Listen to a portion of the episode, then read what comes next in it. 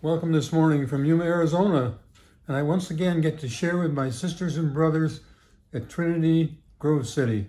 Praise God. Our, our gospel lesson today comes from the book of John. As we join John in this morning's reading, we find Jesus in Jerusalem on the Sabbath day near a pool called Bethesda. Now, the pool was notorious for healings that took place for the first person who entered the water each morning. It was here that Jesus, on a Sabbath morning, chose to miraculously heal an invalid, thus creating work for both himself, Jesus, and for the healed one. Shame on him on, on Sabbath morning. Didn't he know he was breaking God's law? Let us see what our scripture tells us. I'm reading from John, the fifth chapter, the sixteenth through the twenty-third verses, translated in the New International Bible, the same Bible, as a matter of fact, that I used when I was with you as your pastor. So let us begin. So because Jesus was doing these things on the Sabbath, the Jewish leaders began to persecute him. In his defense, Jesus said to them, "My Father is always at his work to this very day, and I too am working."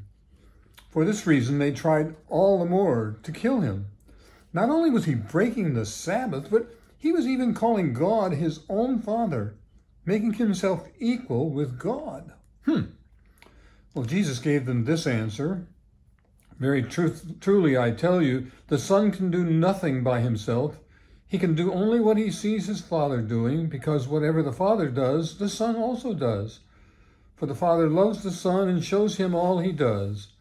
Yes, and he will show him even greater works than these, so that you will be amazed. For just as the Father raised the dead and gives them life, even so the Son gives life to whom he is pleased to give. Moreover, the Father judges no one, but he entrusted all judgment to the Son, that all may honor the Son just as they honor the Father.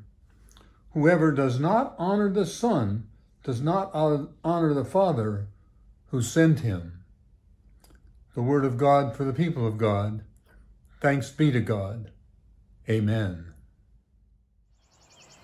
Right after Ben was born, our neighbor Bob gave me a card. And in that card was a poem. It went like this. A careful man I must be, for a little fellow follows me. I dare not ever go astray, for fear he'll go the self-same way. And those words have resonated within my spirit ever since the day that I got that card. And the older that Ben gets, I got that card nearly six years ago now, the older Ben gets, the more true I discover the sentiment of that poem to be. A careful man I must be, for a little fellow follows me, and I dare not ever go astray, for fear he'll go the self-same way. What we learn as parents is that our kids watch absolutely everything that we do. Everything! When we have an explosive temper, just watch, in a couple days your kid will have an outburst that looks an awful lot like you.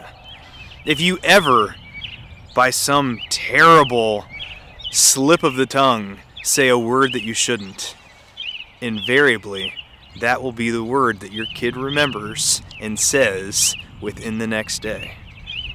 They're always watching, always learning, always imitating what we do.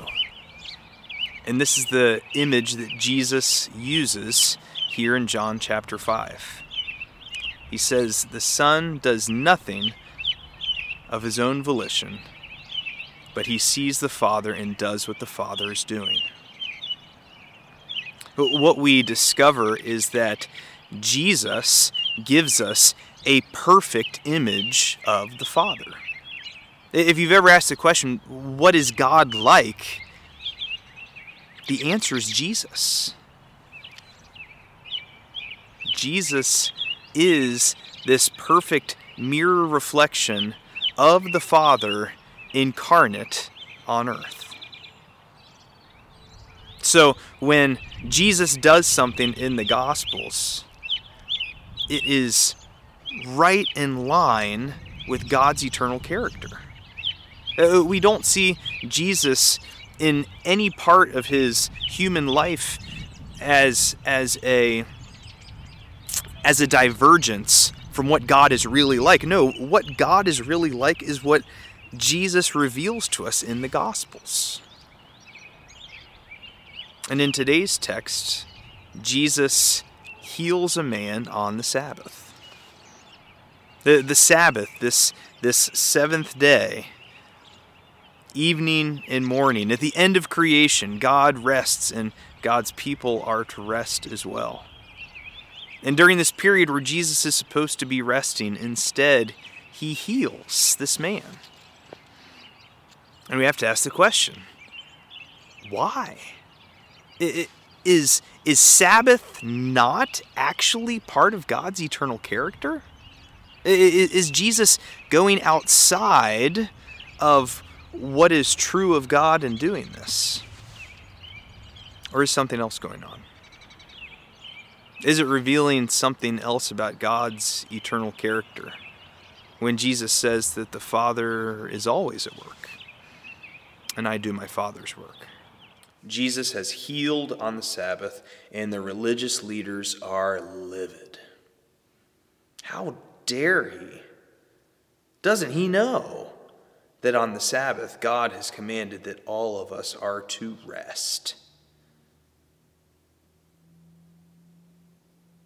These are the words that Jesus uses to justify healing on the Sabbath. Jesus said to them, "My Father is always at his work to this very day, and I too am working." And the religious leaders heard this and wanted to kill him.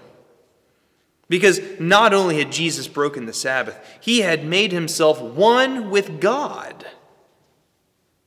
Because only God works on the Sabbath. This is one of the distinctions between what is God and what is human. Humans must rest. It is only God who works on the Sabbath. But Jesus works on the Sabbath. He heals this man, changes his life,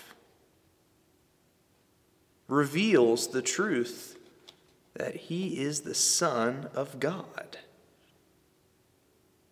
He goes on to say, "Just as the Father raises the dead and gives them life, even so the Son gives life to whom he is pleased. Moreover, the Father judges no one, but has entrusted all judgment to the Son, that all may honor the Son just as they honor the Father. For whoever does not honor the Son does not honor the Father who sent him. Very truly I tell you, whoever hears my word and believes him who sent me has eternal life and will not be judged, but has crossed over from death to life." This is a pivotal moment in the gospel. Jesus reveals not only who he is, but what his mission is. To raise the dead to life. Of course he's going to heal this man on the Sabbath. That is right in line with the character of God, who sent him into the world to raise the dead to life. So the question that as we're reading this we may find ourselves asking is, what value does Sabbath have in the life of a Christian? If if it's something that Jesus didn't do, is it something that we shouldn't do either? Is it something that, that he refrained from simply because he was God and didn't have to, but other humans still should? And this passage doesn't clearly spell out what the right answer is. But my sense is that the justification that Jesus gives for working on the Sabbath surely rings true for all of us as adopted children of God as well. Now, not all work is justified during periods of intentional rest. But if it's the work that God has called us into, if it's an opportunity to share our faith or to show kindness and mercy and grace,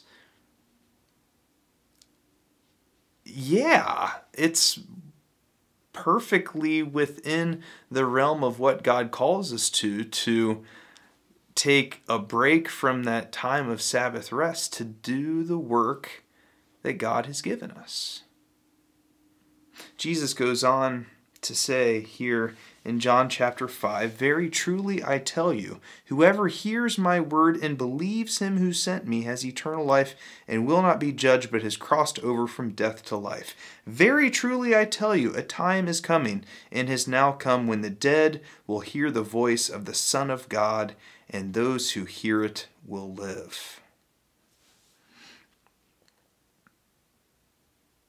Jesus is making everything new. He's transforming that which is broken and making it whole. He's taking that which is dead and giving it life. You know, one of the one of the fundamental shifts in my mind is when I realized that Jesus isn't so much interested in making bad people good, but Jesus wants to take dead people and make them live. It's, it's not badness that separates us from God, it's deadness. It's the reality that we are slaves to sin and death outside of the life-giving work of Jesus.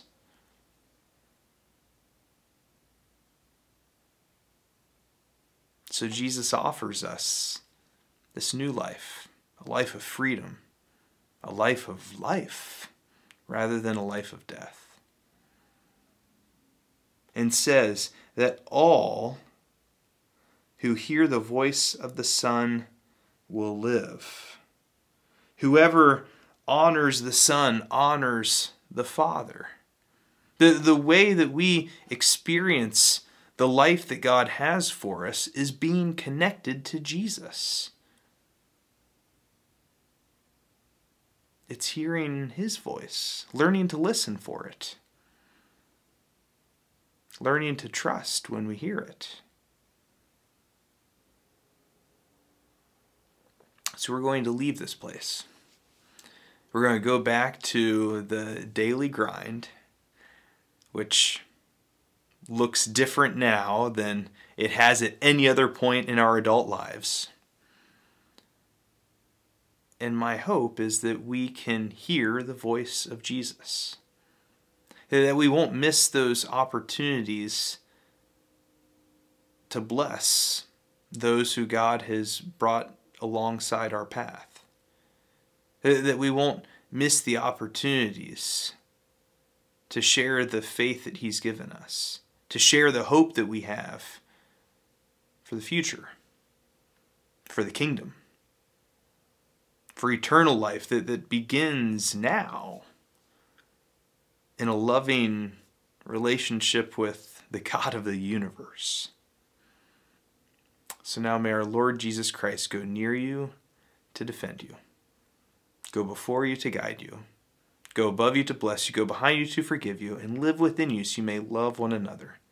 He lives and reigns with the Father and the Holy Spirit, one God now and even forevermore. Amen.